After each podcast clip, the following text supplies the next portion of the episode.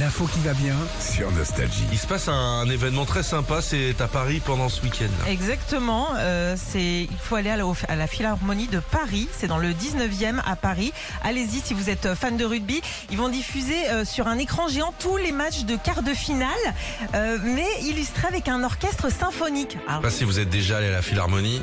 non, Attention, hein, ça sent le ministère là. Ah ouais, là, c'est oui. Parce que l'acoustique, Ah. les violons, euh, déjà écoute ça. bah, ça sent le dentiste. ça sent le dentiste. hein, Un petit peu, t'as raison. Ou le podologue. Avant les matchs, donc ils vont reprendre des airs de bandas du sud-ouest, mais après et pendant les 80 minutes de match. En gros, tout va être illustré sur euh, les mêlées, les actions, euh, les, les raffus, les plaquages, tout ça. Ils vont le faire en ambi- ambiance peña ou vraiment en musique classique comme le lac des cygnes là. hein En Ouais. fait, il démarre par des bandas avant le match Ouais. et pendant le Comment- match. bah, il va- Comment ils vont faire pour en fonction des. Ah bah ça. C'est comme si tu faisais une musique de film en direct. Un petit peu, mais après tout est déjà un petit peu prévu dans leur tête. On sait qu'il y aura du Tchaïkovski, du, euh, du Bizet, du John Williams. Et un truc plus étonnant aussi, il va y avoir du Aya Nakamura.